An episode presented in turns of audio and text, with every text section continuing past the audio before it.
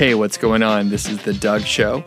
In this episode, we are catching up with Duke. And Duke was back from uh, one of the first few episodes, and this is an update. So currently, he's making about $2,500 per month from his two sites. And one of the sites is a little older, one of the sites is a little younger. And the interesting thing is the the younger site with fewer posts is actually making more money than the bigger site with something like 500 posts, I think, something like that. So, anyway, we dig in pretty deep. Duke is super helpful and super inspiring. And we go into like Pinterest, we talk about content.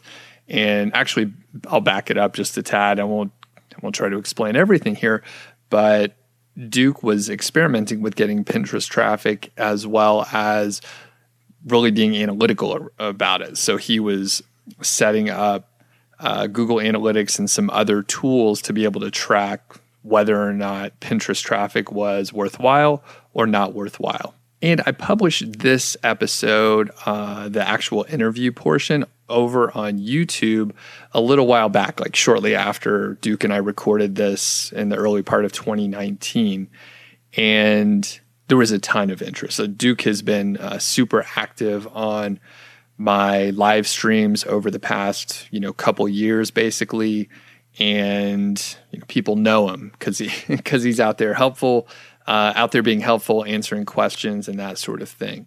So that said, Duke has so many comments uh, on that video, and he went back and answered a ton of them. So at the after the interview, at the end of this episode, I'm going to go through a few of those comments and questions that people asked from the audience, and then Duke's answer. And then I, am sure I won't be able to shut up. I'm sure I'm going to add my two cents in too. So, without further ado, let's get to the interview.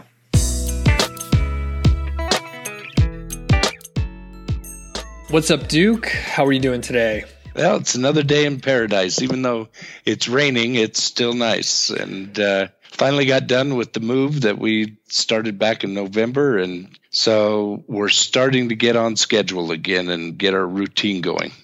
Fantastic. So it's good. Well, I really appreciate you hopping back on for an update. So, for people that aren't aware, Duke had a success story to share about uh, something like six months ago. I'll put a link if you haven't seen it so you can check it out. So this is sort of a checkpoint and you're a fixture in the, the live streams that I do. So if you're, if you're not there one day, people ask about it and people want to hear the update. So yeah, um, it kind of made me feel good that people were asking is like, gee, I yeah. must have I, I, must have made an impression. Yeah, you definitely did. I mean, you're one of the it's one of the most popular interviews we have on the channel, and um, yeah, I mean, I guess you're just a likable guy.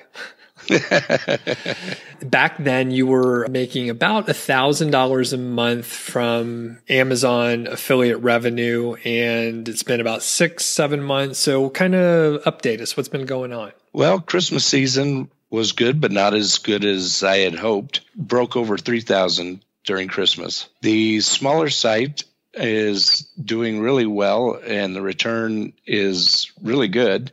The larger site did not do as much as I had hoped. So it's kind of I don't I wouldn't call it struggling. It's profitable, but it's not nearly the return compared to the smaller site. Gotcha.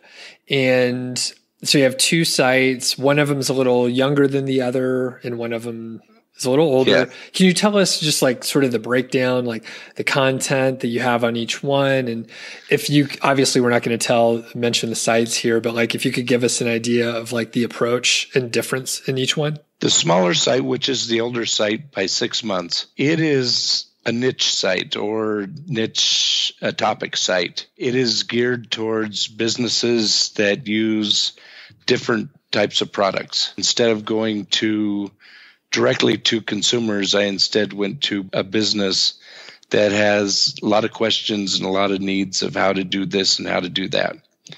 And so it is probably 40% informational, 60% money pages. Okay. The larger site is directly to consumers and it's a general niche category, basically a review site. I targeted 22 different product lines, mm-hmm. uh, not brands, but types of products. and then did oh between 15 and 30 posts per each product. It is probably 20% informational and 80% money pages or targeting money keywords. Gotcha. Okay. And over there, it sounds like you, if I do my math right, you have a few hundred articles on the larger site. 540, I think. Okay. Did you write all that? No. there was a lot of lessons I learned with this larger site that uh, uh, is serving me well now, but was quite the struggle at the time. I didn't write, I, I might have wrote 10 of them. Cool. Okay. All right. What I want to do is dig in on that larger site. And when did you start that one? Last December. Okay. So last December. So that is like 2017, right? December 20s. Like, yes. Okay. Yes. Okay. We're in 2019, right? Yeah, 2017. Yep. I get this question all the time, right? So it's like, oh, I, I found several different product line keywords. Can I create a general site? And my answer is, well, I wouldn't do that and I never have. But people do that. And I have seen some that make money and they're successful. But usually the cautionary tale that I give is like, well, that means you're competing against like the Wirecutter or other very right. large sites. And typically you're spread too thin. There's a lot of content that you have to cover and you'll never finish, right? It's like a never ending battle to catch up. It's always a compromise. So again, I've never done it, but from my observations, that's what I see.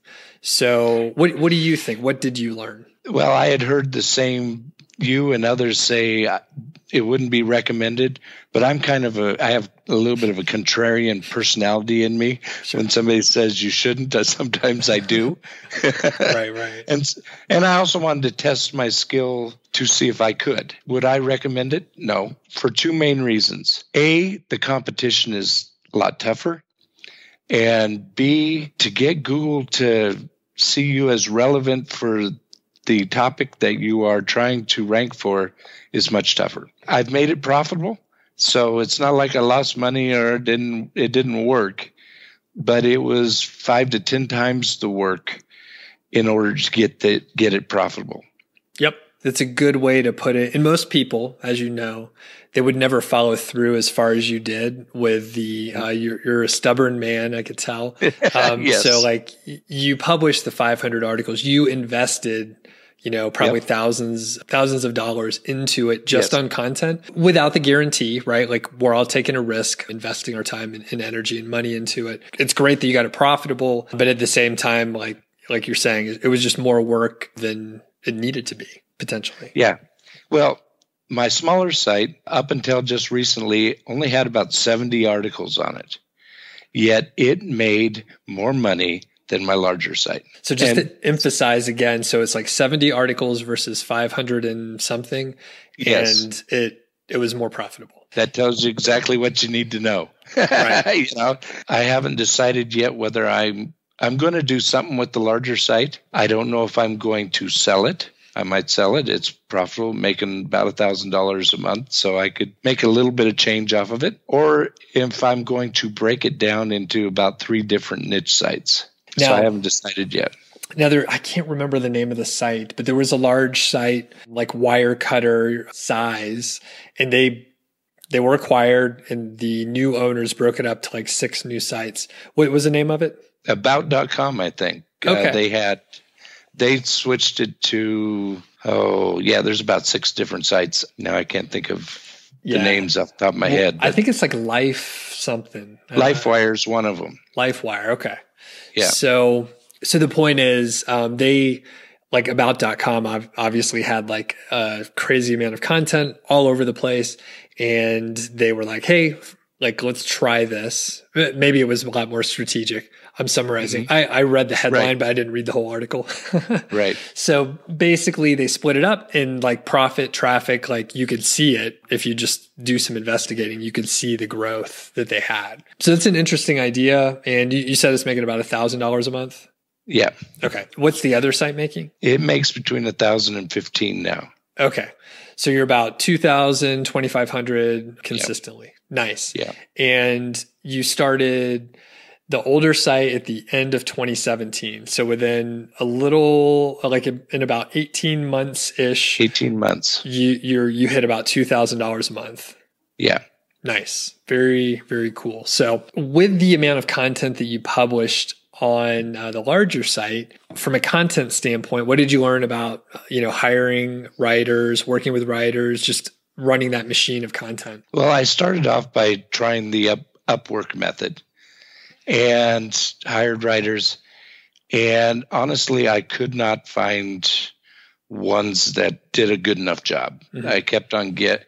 They would say they were native English speakers, send me something that looked good, and then when I got the real product, it was not nearly as good, and it wasn't native English speakers. Mm-hmm. So I don't know if they were farming it out to somebody else or what. But, anyways, so eventually I got frustrated with Upwork and I went to a content broker, a company, and they have done an excellent job for me. And so for about 20, well, I pay $20 a 1000 mm-hmm. for a thousand words and they produce great content. Okay. I, as good or better than I could. Okay, cool. We won't mention it right here, but we'll discuss after and then include a link if uh, appropriate. So right, put it that way. Yeah. Later on, I saw that Jon Dykstra also uses them. So okay, cool. Friend of the show, good guy, Jon. So yeah. okay, very good. So you started using the content broker, good deal, high quality. So yep, and that's I still do all my own formatting and publishing, but that's kind of I don't know if that's me not wanting to delegate or if that's because I really like to do it, but that's where I put in my SEO stuff to make it search engine friendly. So sure, I don't ask the writer to be an SEO. In fact, I give them no SEO instructions. I just ask them to write. Then I put in the SEO. Perfect. Okay, cool. And I think it's, I mean, it's good. Like at some point, you have to like do the QA, the quality assurance at some point. So that is it's a fine time to do it, right? And then you could put in the portion, right? The SEO expertise that you don't want to outsource. That's that's your special specialty, right? So yeah. Well, onto SEO. When you get the content, actually just take us through the process. What format do you get it in? How do you upload it? Like what what are you doing for the SEO portion? I get it in a Word docs format and I just uh, I'll put in the title. A lot of times a lot of times I've just given them the keyword as the title. So they have the keyword and then I'll rewrite the title. So I'll put in the title, you know, and I make sure that it, the keywords in the title and in the URL and the meta title, you know, meta whatever, H1, all that stuff, which WordPress normally does for you automatically. My sites are running, and we've you've mentioned this theme before, but they're running on the Rehub theme, mm-hmm. and so uh, and it uses WordPress Bakery. It used to be called Visual Composer or whatever. So instead of using the new Gutenberg, I just switch it over to Visual Composer and I'll just paste the article into the, the content area. Then I'll add an H2 that has the keyword in it. I will make sure that the keyword is in the content once. There will be variations of the keywords in H3s I'll put in an original image. Uh, in fact, I use a Pinterest optimized image, so it's mm-hmm. a vertical image instead of horizontal. And I'll put sometimes it all depends if I'm getting lazy or not, but I'll put the keyword in the alt tag of the image. Yep. And usually it's best red widgets image. Right. right. and that's, that's my uh, Little alt image. tag. Okay. Good. Yeah. Good. All right. And then like what you do, I'll the first mention of the product, I'll link it to Amazon. Then under features, I have a content box that I get from Content Egg mm-hmm. that shows features, price, and images. All you know, you can tab through them and see everything. And then I'll go through and I'll list it once more in a little call to action box at the bottom of the article. Okay, good. So to summarize some of the like technical stuff, so you, are using the Rehub theme. Yes. Okay, which I, have talked about a lot, but partially um, because you and I discussed it before. I heard it from a couple uh, students in Five Figure Niche Site, and then I checked it out, and it's a great theme. It has the visual or the WP Bakery, so you can do some yeah. you know, some custom design if you want to. And then you mentioned Content Egg. So what is that for the people that don't know?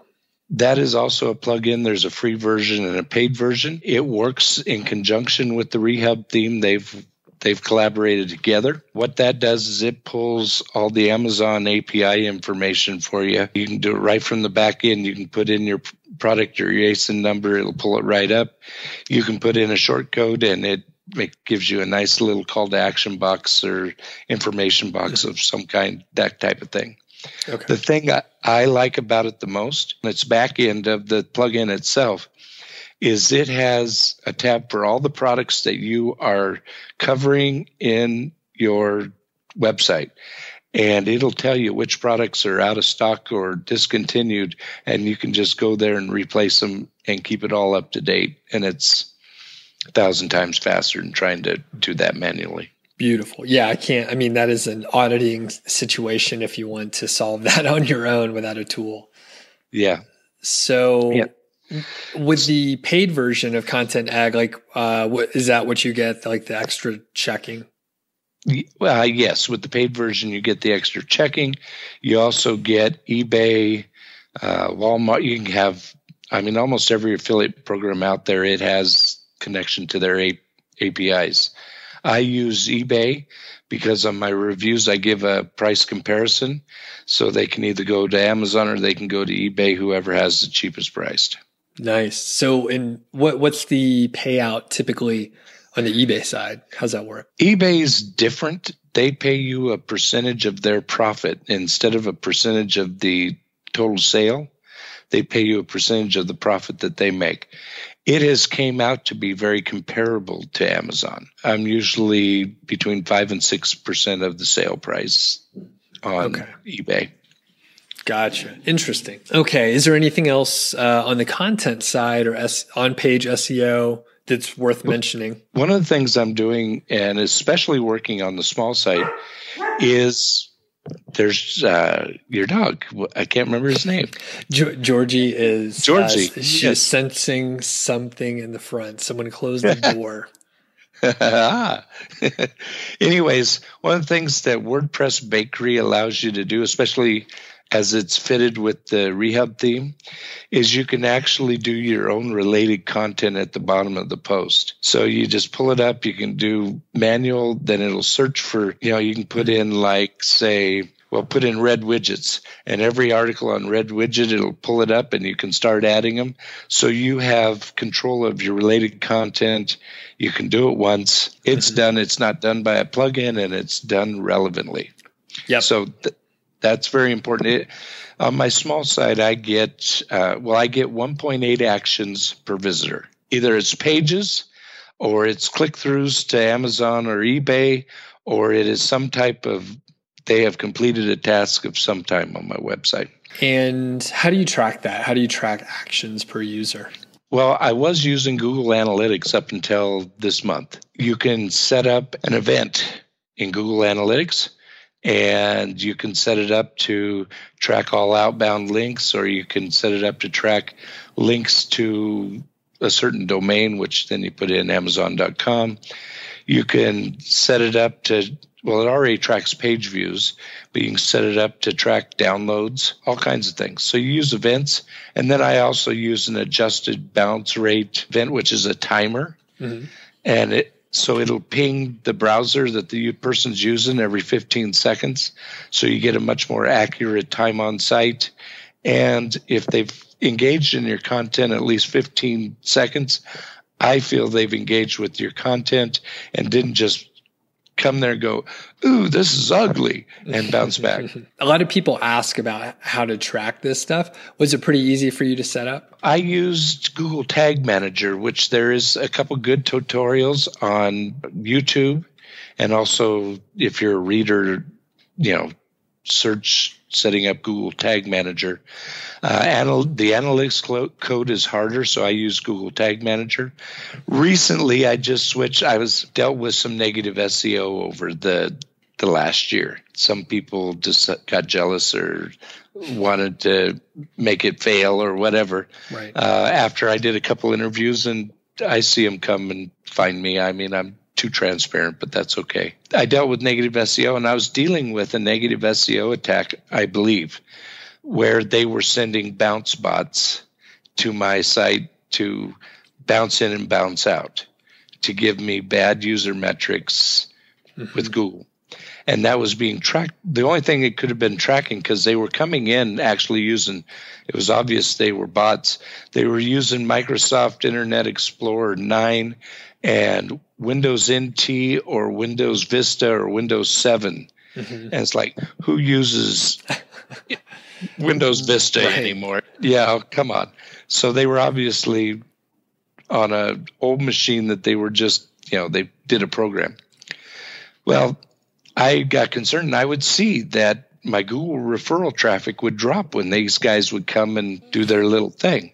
So I eventually switched and I switched out of analytics and switched to server side of uh, Piwik. It's called Matomo, but mm-hmm. they provide the server and so uh, and it has all the same analytics and it's nine bucks a month so no biggie and so by doing that does that like well re- remove the effectiveness of the bounce seo i'm not sure i am assuming that google you they have said they don't but i never believe anything google says they don't do they say they don't use analytics but I noticed that it was affecting my traffic. My guess is, is they may use analytics as a confirming signal, maybe not a ranking signal, mm-hmm. but a confirming signal, which would be okay, we think we should rank it here. What does analytics show? Sure. Interesting. That's that's my guess. And that's just a guess and I could be wearing a tinfoil hat, you know. Right. There's so many factors and like, you know, the correlation and it's like, ah, who knows. So what, what yeah. was the name of the analytics tool? It's Piwik. You know, Piwik's been around forever, but you used to have to put it on your own server in order to get it to run. It is called Matomo, M A T O M O. I typically stick to analytics for simplicity. And then I've actually never, even as data driven as I am, I've never gotten into tracking the clicks and the activity and stuff on the site as much. But um, a few months ago, you know, I, I, try and keep up with folks, e- even if I don't do like a proper update. But you were telling me about some of the Pinterest experiments that you were doing. And because you had things set up like like you mentioned, with a uh, tag manager, you were able to get some decent data from the Pinterest stuff that you're working on. So yeah. t- tell me about what you did and some of the findings that you have so far. What I did, I already had the article. So people who are doing this, if they're just starting out, they probably won't see the increase as quickly as I had it. I redid all my featured images on the website to a 600 by 900 pixel featured image. Now, that's not when they come to my site, they don't get blasted with this huge featured image before they can see anything. I've, in fact, I don't even have a featured image at the top. Uh, it's just the website header and then the title. But then in the content, I have a narrowed down or a, a smaller version of that featured image in the content near the top. I did that for all the articles. I had an old Pinterest account that I fired back up. And I did keyword rich description for the account. Then I did 22 boards for each product line. And those were keyword rich both in the title and the description. And then each pin, basically, I used my Google meta description. Mm-hmm. You know, where you put in the 150 characters or whatever for Google. I used that as my pin description and then did relevant hashtags with it. And so I started out, I was getting just a trickle of traffic without doing anything between one and five visitors per week. And I grew that in three months to 100 visitors per day. And that happened at the time when Google started all their updates in August, you know, Medic mm-hmm. and whatever. Sometimes I would get dinged, sometimes I wouldn't get dinged, but it irritates me when Google does updates and I haven't been doing anything wrong and I get dinged. And so I decided I was going to have a second source of traffic. Right. And so that's what I did. Now, it is not the same as Facebook or Twitter or those social media. It is actually a visual search engine. people go to Pinterest to find out how to do things and to learn about what they need for projects they have and everything else. And it's not just women. Believe it or not, I have 45% men and 55% women that look at my profile, which is I got a higher percentage of men than women compared to the site. But there's enough men on there to make it worth your while. And it's not all recipes and you know, Etsy crafts. Some of my pins are getting repinned like crazy because they're beautiful images of the product. So I did that. And then I used, there's a free version of it and then a paid version of it, but a program called Tailwind that is a scheduler for Pinterest and Instagram, but I use it for Pinterest. It makes my workload about an hour per month in pinning and repinning content. And doing the strategies. And basically, the strategy is have your own boards, have boards that are related. Say, for instance, you're into lawn care and you're pushing lawnmowers. Well, then you can have an uh, outdoor barbecue board because people barbecue on their lawns or barbecue in their yards and you attract similar type of customers to what your products would be geared towards. Nice. So, so think of the audience, think of the market, not just yes. the the not, product. Exactly. Think of your market. Who is who would buy your product? Then think of what else would they be interested in. That it doesn't have to be you. Then you can bring in pins from other people who are fitting that niche. They in turn will do the same for you mm-hmm. and pretty soon you've developed a network and you don't have to talk to anybody. Which is the goal. That's our goal anyway right? Yes. So, okay. Cool. It's funny because you know, we were chatting beforehand and I'm doing some updates with other people. Everyone is like so interested in Pinterest. There's a student of mine, she's in town. So I invited her over. You'll hear it on the podcast feed on the YouTube channel as well. But we were uh-huh. sitting right here earlier and she was telling me about Pinterest. She was telling me about Tailwind and like the exactly what you're saying. She spends yeah. a little time each month. She batches it. She sets up her whole month and then like it's set. Yeah. I spend about an hour a month. You said you went from like basically, you know, a few visitors a day from Pinterest to about 100 within three months. So has it leveled off or does it grow? It actually has declined a little bit since Christmas is over, but everybody I've talked to that does Pinterest says that's normal, but it is steadily growing. I mean, it dropped down to like 70, but it's still 70 to 90 and it's it's still growing. Okay. So Cool. Now, did you notice a correlation between the posts that were being pinned or the most activity with the ranking? So, was there a correlation between those? The correlation I've seen is the more engagement your pin gets, the higher it will rank in the Pinterest search mm-hmm. traffic. Okay. It really has very little to do. It, it has to do with the relevancy of your description and title, but it has little to do with what you've done on your website and how great your website is. It is more about the engagement of that pin. So, in all honesty, you could have a really crappy website and make this great pin and you'll drive traffic. From that point of view, like it's all about that image, right? Yes. So, yeah. how did you create the images? Did you do it yourself? Did you outsource it? I outsourced the first batch. Again, didn't like too much what I got. So then I went and found LifeWire's cousin. It was in the same niche. It's, I don't remember the name of it, but it's one of the other about.com. I found their Pinterest board and looked at their pins, and they're all. Uh, it's obviously it's Madison Avenue. Mm-hmm. You know they they've paid somebody to do their pins. So then I went and took their format, not their images, but their format, how their styling and stuff. And I went and duplicated it in Adobe Illustrator and used that. Different colors, you know, different fonts, but basically the same format. Okay, cool. And that's interesting. So you found something that was working and then you emulated it without copying it, which I'm sure, I mean, yes. there's hardly anything original. I'm sure they got that yeah. from somewhere else, right? So yeah, and then I've done some experimentation since, and I've actually found a really good review template to use. So I'm, I'm now using that. Okay, like review template, like for what? for review for review posts instead of a best list for a review post. Basically, a big, huge, beautiful image of the product. Underneath it, with a gray gradient, I have just the product name, like uh, the the Acme Red Bomb, you know, mm. and then uh, below that, I have in my branding colors, I have the name of my website.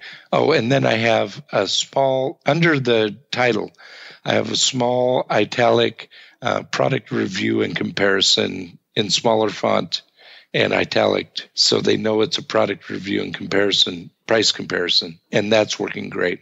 Okay. Very cool. And um, just to rewind, so you said you had a decent amount of content when you first started on Pinterest. So how, how many posts did you have? I was up to the 540 mark. Oh, okay. So did you? Before I started. How did you decide what to create pins for? I did it for everything. Everything. So just 100%. And then did you put everything into rotation? And I understand Tailwind has some intelligence so you could repin yes. the good stuff, right? Yes. I pinned directly to my boards first. Uh, so I'd do about 10 a day, 10 to 20 a day. I might do 10 in the morning, 10 at night until I got all my pins on there. Then I started rotating them through Tailwind and pinning them to relevant boards and that kind of stuff. Okay. But I pin directly first. Okay. Don't use Tailwind to start the pin. Use it to pin from Pinterest. Okay.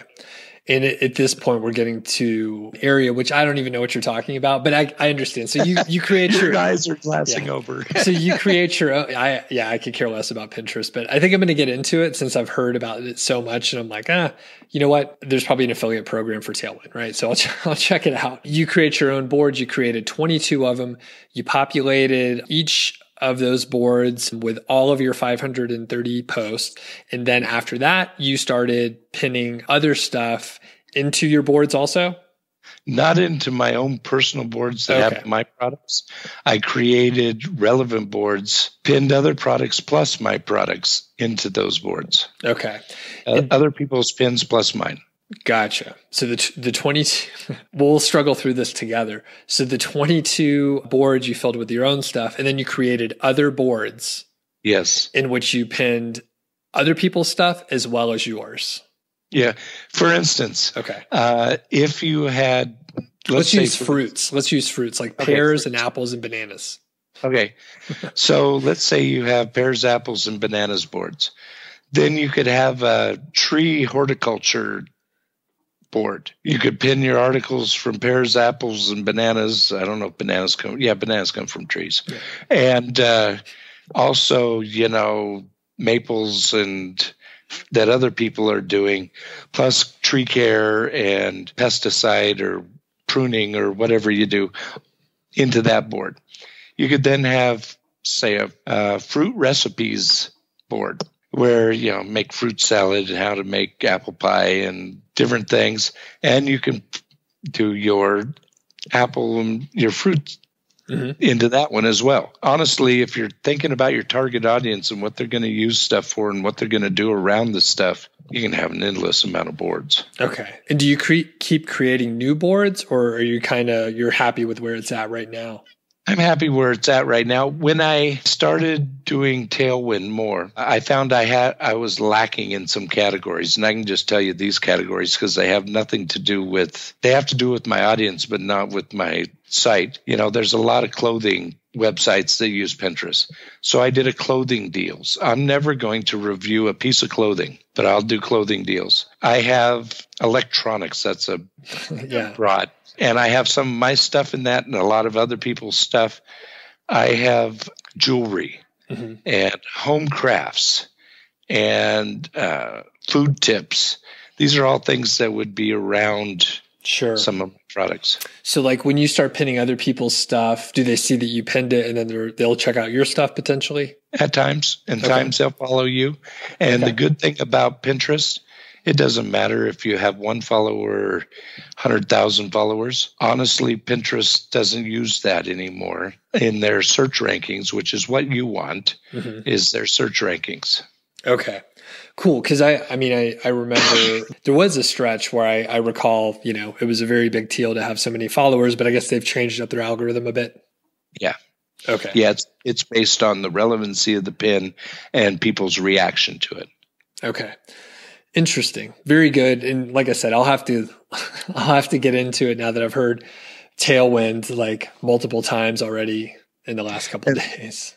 The nice thing about Pinterest is actually it converts better than Google traffic. It is not a lot better, but it's a couple percentage points higher than Google traffic. Okay.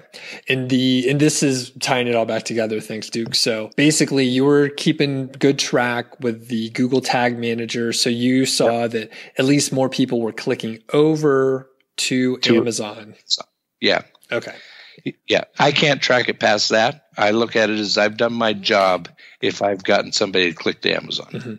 But what we can take away, right? So let's say someone hasn't started a site yet they start a site, they get maybe 30 pieces of content on there pretty quickly. Maybe they need to get more on there, but they get some content published. They can start pinning stuff. They can start that activity and potentially mm-hmm. get traffic, you know, long before they're going to get much traffic from Google.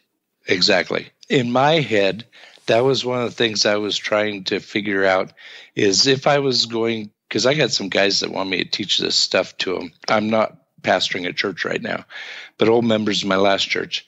And they want me to teach this stuff. How do I get them to get some traffic even sooner than the six month mark or Ricky and Jim's eight month mark or whatever? You know, how do you get it? And Pinterest is the way you can get quicker traffic.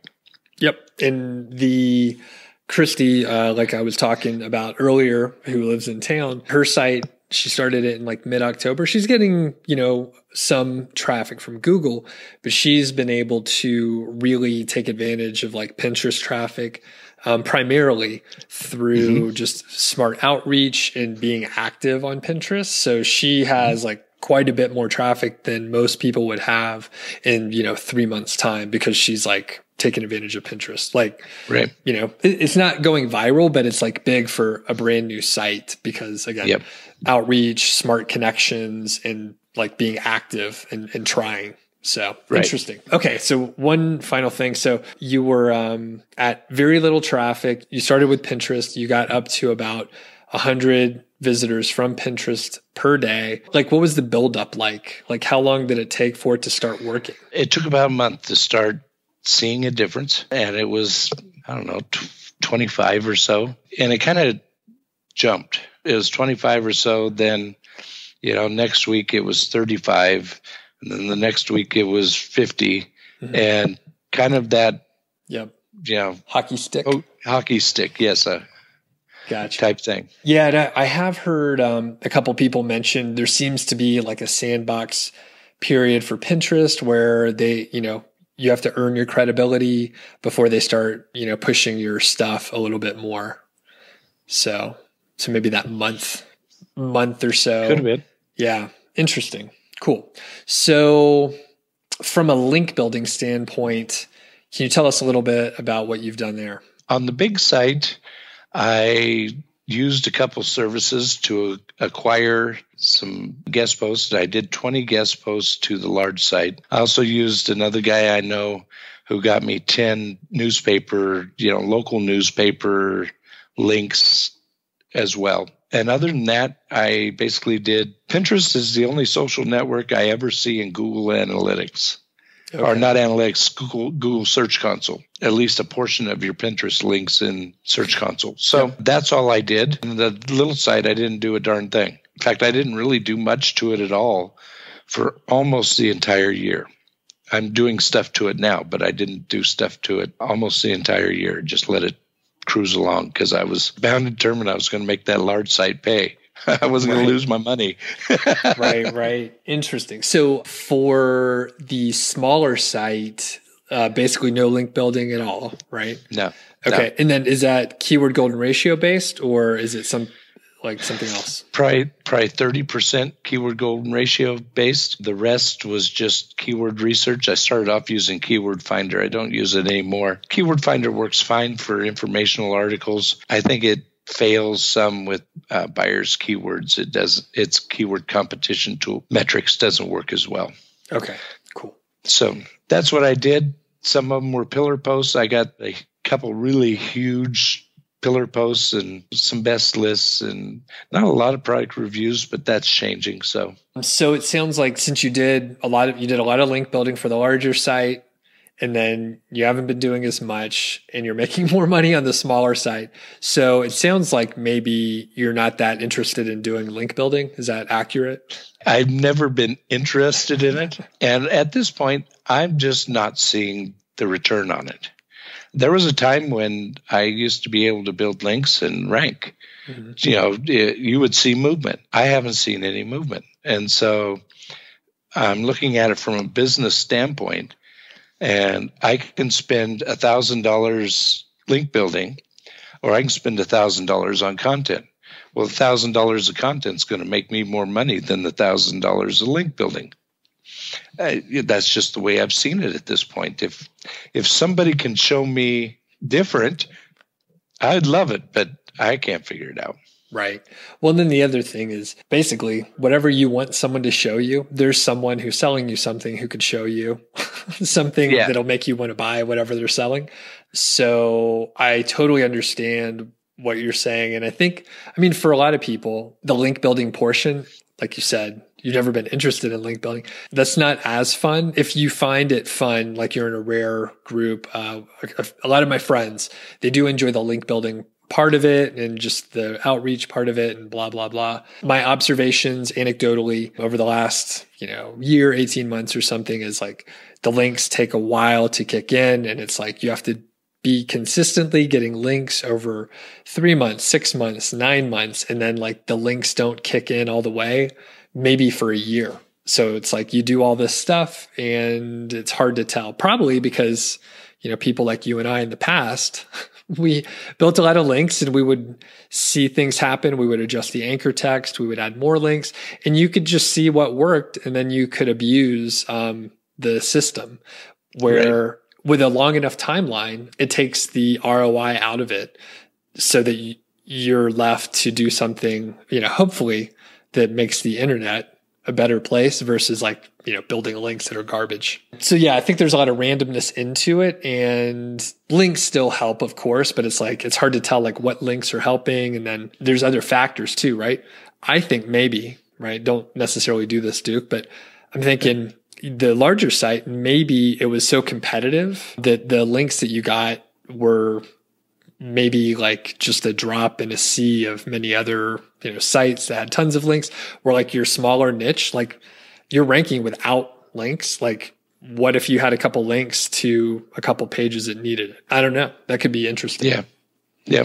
All right. Is there anything uh that you know interesting going on that you want to that I didn't ask about that? Not really, other than I'm basically doing this full time now. We were already set up fairly well. We sure.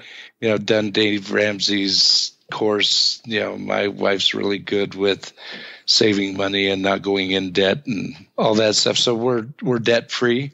So we're able to do this full time now. So it was 18 months to get to the point. Uh, other than that, I, I don't know. I just I think it, we're doing good. You know, it's fun to be in it and doing it. I've been blogging since 2011 and I have worked at numerous different ways of trying to monetize my efforts on the internet until I came across you and Human Proof Designs and Authority Hacker. I had not cracked the code yet. Mm. Of how to do it. My biggest website, which is my blog, gets, well, it's probably at 50,000 visitors a month, but it only makes $450 a month on advertising. right. you know, so yeah. the return on investment with the niche sites, it's been good for me. It's been a life changer for me. Nice. Very good. Well, that's cool. That's good to hear overall. And the podcast, which we're going to put this both on, if you're watching this, yeah. it's on the podcast too. And then um, okay. um, for people that are listening to the podcast, we're putting it on the YouTube channel. So there's some cross pollination, but we have the luxury of covering and, and, talking about whatever we want. So the financial independence could be cool for us to talk about sometime in the future, Duke. Yeah. So if, if, people are interested, yeah. please let us know. My wife is really good with numbers too. so hopefully uh, we'll be in the position you're in sometime soon. So just to close it up for people that maybe, let's aim at people that maybe haven't started a site yet and they're thinking about it. So what advice would you give the budding entrepreneur interested in affiliate marketing? The first thing I would do is get products out of your head. Don't go, I like fishing poles. Instead, go, I really love to fish. How can I make a website that is great about fishing? Or golfing, canoeing, whatever it is you're into, or something you'd be interested in. A product focus just becomes much more difficult to compete and to monetize or get a good return on investment. Secondly, quit worrying about getting it all right. Instead, just do it. I learned huge valuable lessons in my second site, uh, the large site, that I'm now applying to the first site that's going to take it to the next level. Mm. Start doing it. You learn by doing. You can't learn by watching another video, you got to start putting it to practice. And that's what I love about Jim and Ricky. I disagree with a lot of what they say, uh, to be very honest, but I love that they're encouragers that encourage people to get in there and do it.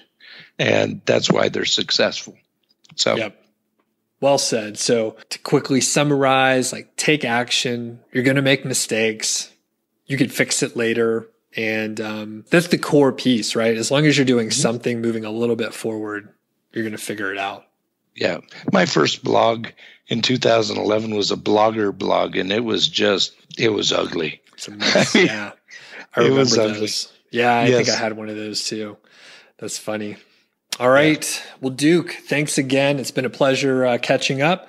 And yeah, um, yeah we'll uh, maybe get something else out on the calendar sometime soon. So have a great day and you, you know, really same, appreciate Doug. it. Okay. Take care.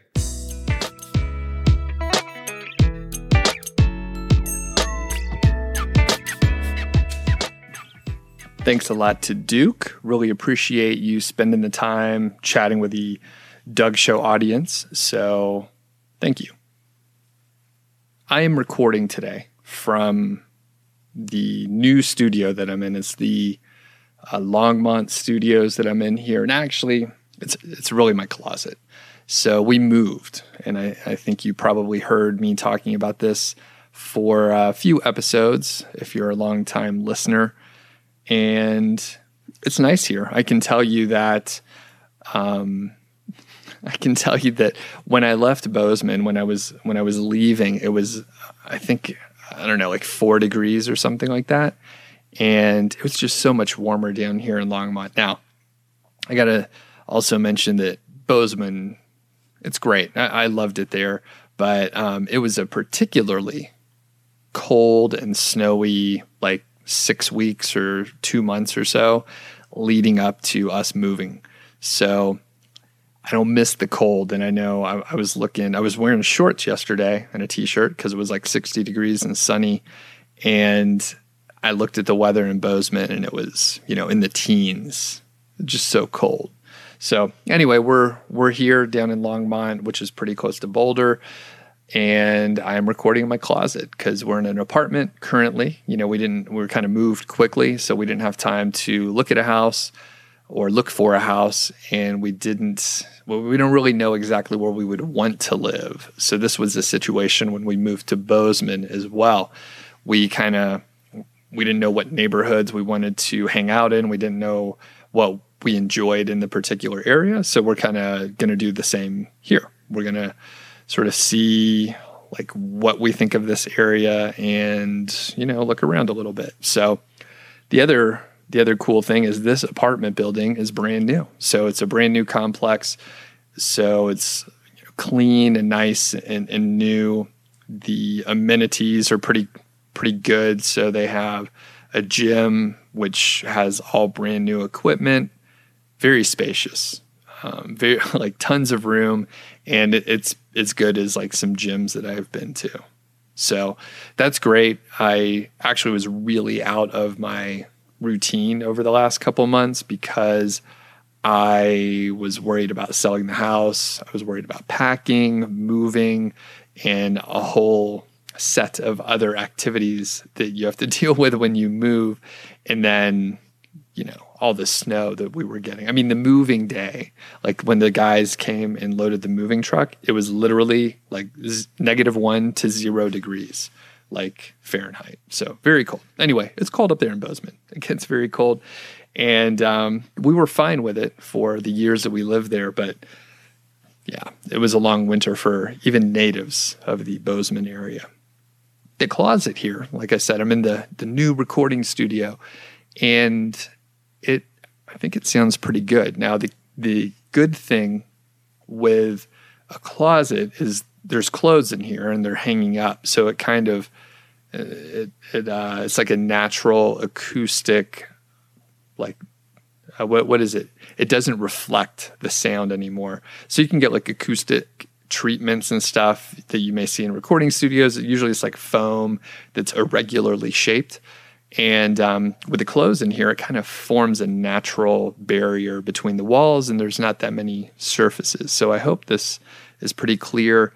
And the other benefit, I'm not sure how it's going to work out, but this is actually the closet that has the like communications box of the house, so or of the apartment. So we have like the fiber modem in the closet here and then I also have my router in here, which is another story for another day.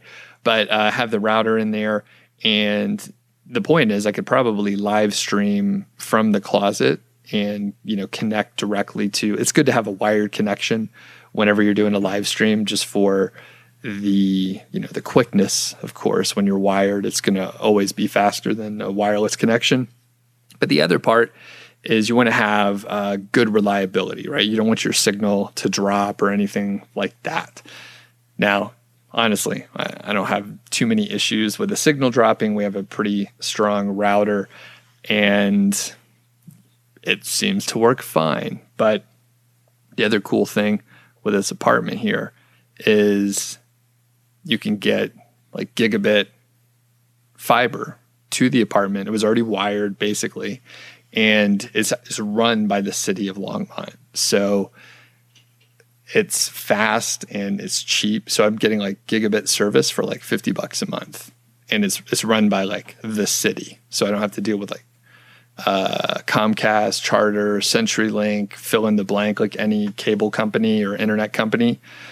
I'm just dealing with the city. And I actually called on a Thursday afternoon and they were installing it in less than 24 hours and it took like i don't know an hour.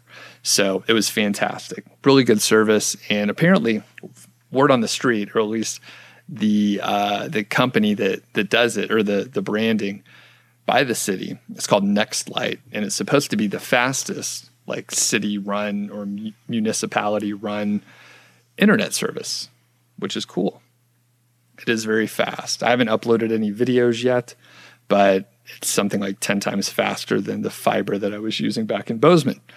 Okay, so I think that that's probably good on this tangent. And let's get to some of the questions here. Now, as I mentioned earlier, Duke has been just sort of a, fixture in the niche site project community over on YouTube, showing up for many, many of the live streams over the you know past year and a half or two years or so, and it's great to have him there. He he's actually one of the moderators because he kept showing up, and I needed some help keeping the trolls at bay, and Duke was always kind enough to help. So, as we are looking at some of the questions here, I'll just kind of go through them and I'll give people a shout out. So, first question, and I'll sort of I'm going to read, but I'll also take out the unimportant stuff. So, um, this is from Greta Van Fleet, and he says, Hey, Duke, um, I have seen that you sometimes use the Amazon logo in the charts and tables, and Amazon will block your account as soon as they find out. So, a couple things, and I think uh, perhaps Greta uh, has had some interaction with Duke, and basically Duke says, and that's why Greta knows uh, and has taken a look at Duke's site. Now, basically, Um, we try and keep the sites private because of negative SEO, which is another story. But Duke does say that the images and any kind of logos from Amazon are pulled from the Amazon API. And that's one of the features with the Content Egg plugin. So that is sort of the idea there.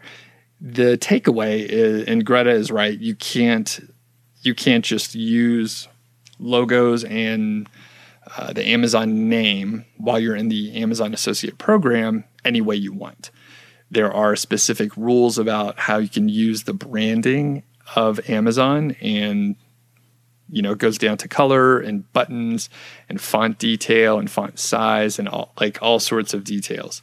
So, if you're unsure about that, it's usually best not to, you know, make up your own button or anything like that. All the details and stuff are listed in the I think it's like the brand usage guidelines for Amazon and I believe you could probably find a link for that in the associates like terms of service and that sort of thing. The unbiased review says, "Can you please tell should we upload content on the home page or should we display post pages, etc. on the made page?" And Duke says this, I personally like a magazine type format at, of top post, latest post, and maybe some categories with post. For instance, fishing, hunting, and survival, etc. If you're in the outdoor niche. And I generally like that um, as well. I maybe would peel back and maybe take out uh, the categories. And I, I always like to have a small about section. So it can be sort of an excerpt or something like that from your actual about page. But I feel like that gives some, you know, authenticity to your homepage.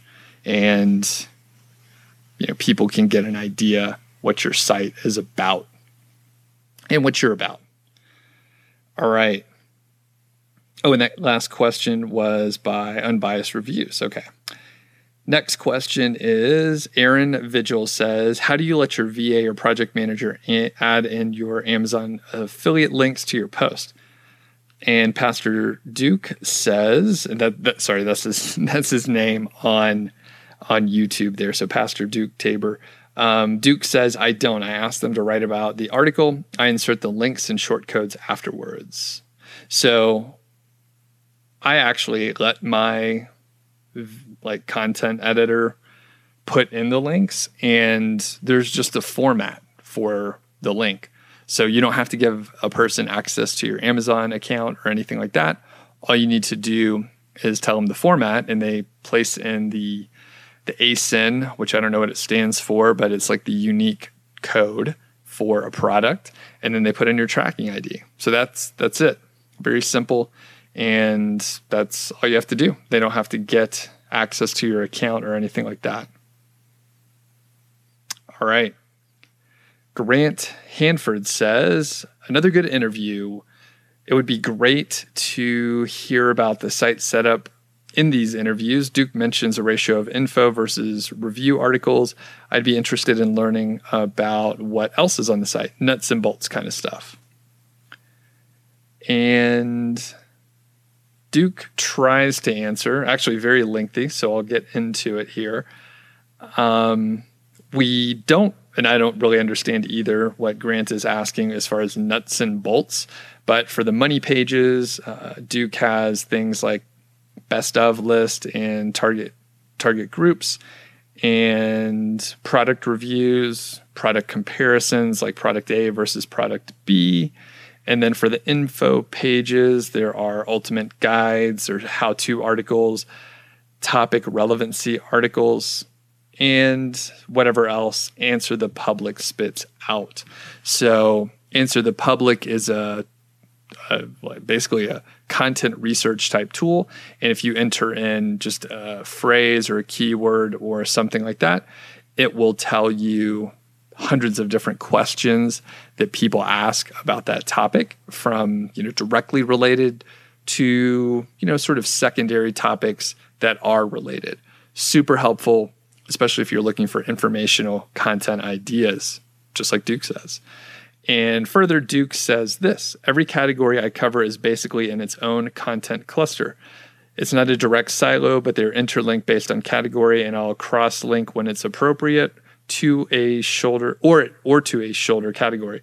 Um, for instance, dog food and dog feeders would be shoulder to shoulder with one another. Hope that helps. Okay, so that was very thorough, and Grant came back and said that's exactly what I'm looking for. And this is, I mean, I get some questions like this pretty often where people I'm not 100% sure because I've internalized a lot of a lot of the details, right? So if someone asks, you know, what content you put on a site, it's like half informational and half product reviews. And you could break it down further, but you can do it however you want. There's no prescription, right? So Duke did it this way, but it doesn't mean it's the only way. In fact, it's definitely not the only way. It doesn't mean it's the right way either. It's just the way that Duke chose to build a site. Further, uh, we know from the interview that maybe some of the choices that Duke made weren't 100% right. I mean, he has a site with 500 posts on it and another site with 70. And of course, I'm assuming the answer he gave here is his you know refined most up to date answer after taking action and learning and that sort of thing but the point is just because you hear what one person does doesn't mean you should do it that way it definitely means or it definitely doesn't mean that you have to do it that way okay all wayne Gray says Duke is very knowledgeable. I really enjoy the interview. It's packed with a lot of information. So, not, not a question there, but just wanted to give All Wayne a shout out since he's on a lot of these. Okay. And let me keep scrolling through for some more questions here. Oh, and Josh Brown, just another quick comment Josh says, Congrats on being debt free to Duke. That's a great accomplishment. And it was work over, this is what Duke says it was uh, work. It was a work over time, and my wife deserves all the credit. So I thought that was super interesting too. I have a light interest in the financial independence area as well. So if you're interested in that, uh, shoot me an email, let me know because potentially that could be a whole you know series of interviews that I do. So, all right, Michael Beluga says this. Okay, now I'm really confused. Duke says in his new says his new niche site earns more than his quote generic site, but doesn't tell us how general his first site is. Can you give us an example? Let's take pets.com as an example. Are you saying that having different categories like dogs, cats, fish, birds doesn't work as well as just having one niche site about dogs, another about cats, and so on? Why does Google even care? Are we going back to exact match keyword domains? Please explain, guys, as I'm really confused now. Pastor Duke says, No, Michael, take the Wirecutter instead. They cover a- anything, it's that general. So, yeah, I think you know, one of the dangers um, with learning on the internet in a, you know, Wild West type environment like we're in. And, you know, there's just people creating videos and, and uh, podcasts and whatever. And there's like no editorial, there's no editorial oversight. And people could just say like whatever they want to say. It may or may not be accurate. And basically, you know, Michael asked a bunch of questions, which is cool. I love thanks Michael for asking all these questions and YouTube comments. And essentially what it comes down to is you could be getting bad information from various sources or you may be getting information out of context. So the points that you made, Michael, make sense, especially if you heard some case study or some information about like having a pretty narrow site versus a broad site. And, you know, luck, you know, Duke answered the question well, but yeah, I can see how it could be confusing, especially if you are on YouTube, you're watching you're watching videos like the interview with Duke, and then you you watch uh, some other videos that completely contradict it. It must be really hard to figure out what to do. so, all right, a couple more questions here And then I'm going to hop out of here and get some coffee. All right. And let's see, let's scroll down here.